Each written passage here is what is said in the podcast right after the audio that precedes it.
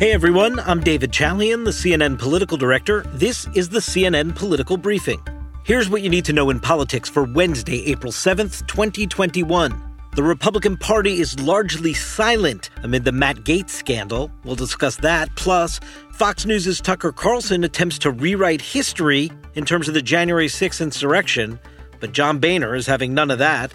And finally, Joe Biden continues to push for his infrastructure bill, but the White House acknowledges a readiness to compromise.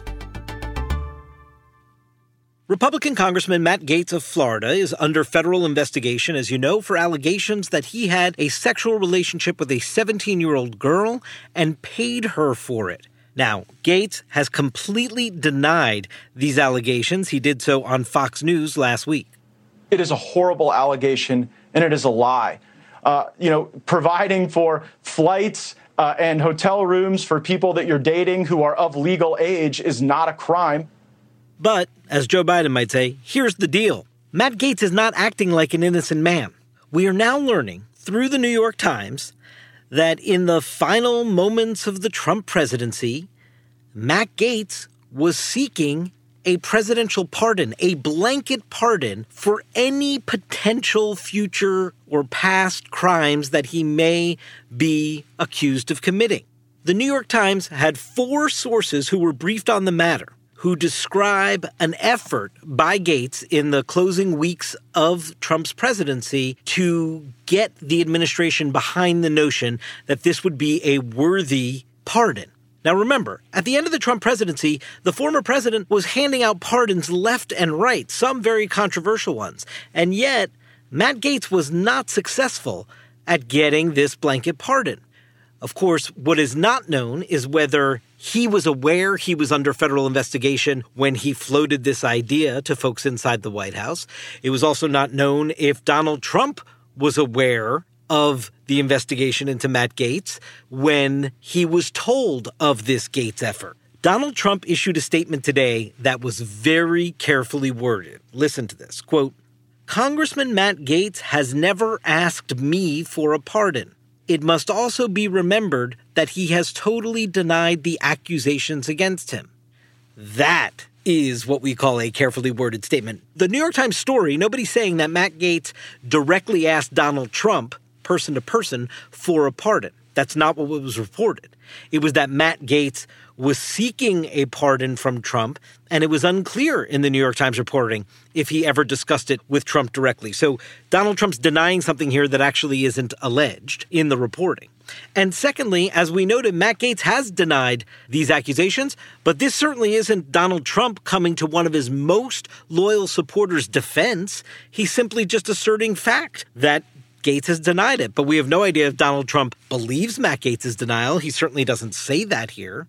This is part of that deafening silence we've heard from the Republican Party. Other than Jim Jordan and Marjorie Taylor Greene, not a single Republican has come to Gaetz' defense. That is telling. It's telling that Matt Gaetz is not perhaps beloved inside the Republican conference in the Hill. His colleagues are not rushing to microphones which are readily available to stand there and give testimony to his honor, to his dignity. No. So there's something afoot here when all of his colleagues are remaining as silent as they are about these allegations. Now, here's what else matters today there is something incorrigible going on in the Republican media echo chamber over at Fox News. Tucker Carlson, one of the network's most watched hosts, has gone on the air and started to attempt to rewrite history about the January 6th insurrection. Give a listen to what he told his viewers. You saw what happened. It was carried live on television, every gruesome moment. A mob of older people from unfashionable zip codes somehow made it all the way to Washington, D.C., probably by bus.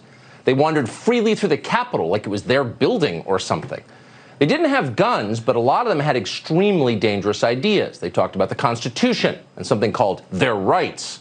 So, in Tucker Carlson's telling, we're to believe that January 6th was simply a bunch of older Constitution loving individuals who were there to fight for their rights? Anybody who watched what happened knows that's not true. And it just can't be allowed to stand that somebody with that kind of powerful microphone and megaphone is going to be able to rewrite history here. There was a violent insurrectionist mob attacking the seat of American democracy because of the lies and conspiracy theories and totally debunked claims of widespread election fraud, of a stolen election, all coming from the top, from Donald Trump. That's what occurred on January 6th. And anybody who was watching, which millions and millions of Americans were, understand that. But Tucker Carlson's going to try and rewrite history. Well, I'll tell you, there's one Republican, the former House Speaker John Boehner. He has a new book coming out, and he clearly is not taking any of this. And this gets at the current divide inside the Republican Party of the Trump, Fox News, echo chamber, conspiracy theory wing of the party uh, versus the other portion of the Republican Party, which is admittedly smaller these days, that John Boehner represents. In his book, according to excerpts that have been obtained by the New York Times, John Boehner writes of Donald Trump saying, quote, his refusal to accept the result of the election not only cost Republicans the Senate, but led to mob violence. Boehner goes on to say that Trump, quote, incited that bloody insurrection for nothing more than selfish reasons perpetuated by the BS, that wasn't the word he used, he'd been shoveling since he lost a fair election the previous November. There you have the former Republican Speaker of the House basically calling BS on Tucker Carlson's version of events, the alternate facts, if you will, which have nothing to do with fact, and making sure that that version doesn't have the ability to stand the test of time. But here's the biggest problem, folks.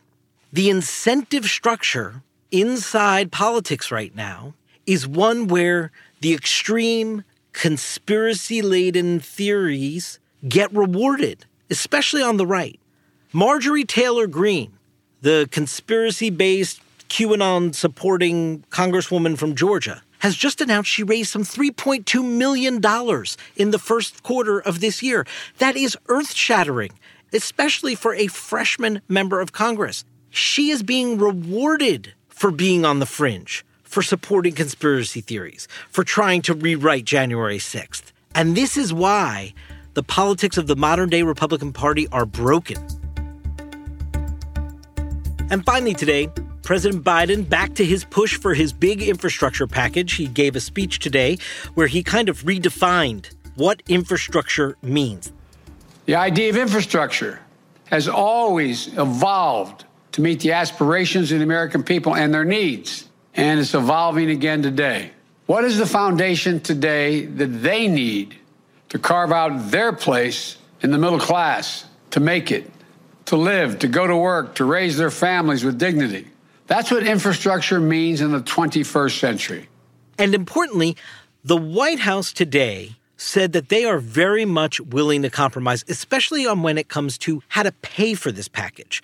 They're not willing to compromise really on the scope and size of what they're trying to accomplish.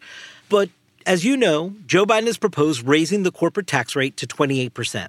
That's something that a lot of people in business uh, believe would be harmful to business, not the wealthiest businessman in America, Jeff Bezos, the head of Amazon, he is perhaps supportive of the idea of an increase in the corporate tax rate.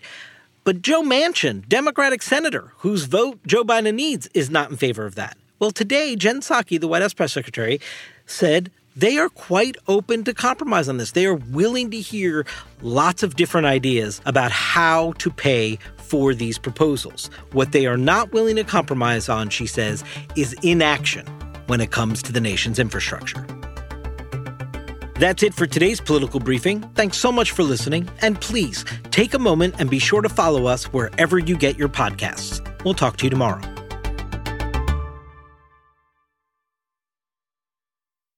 When you work, you work next level. When you play, you play next level. And when it's time to sleep, Sleep Number smart beds are designed to embrace your uniqueness, providing you with high-quality sleep every night. Sleep next level.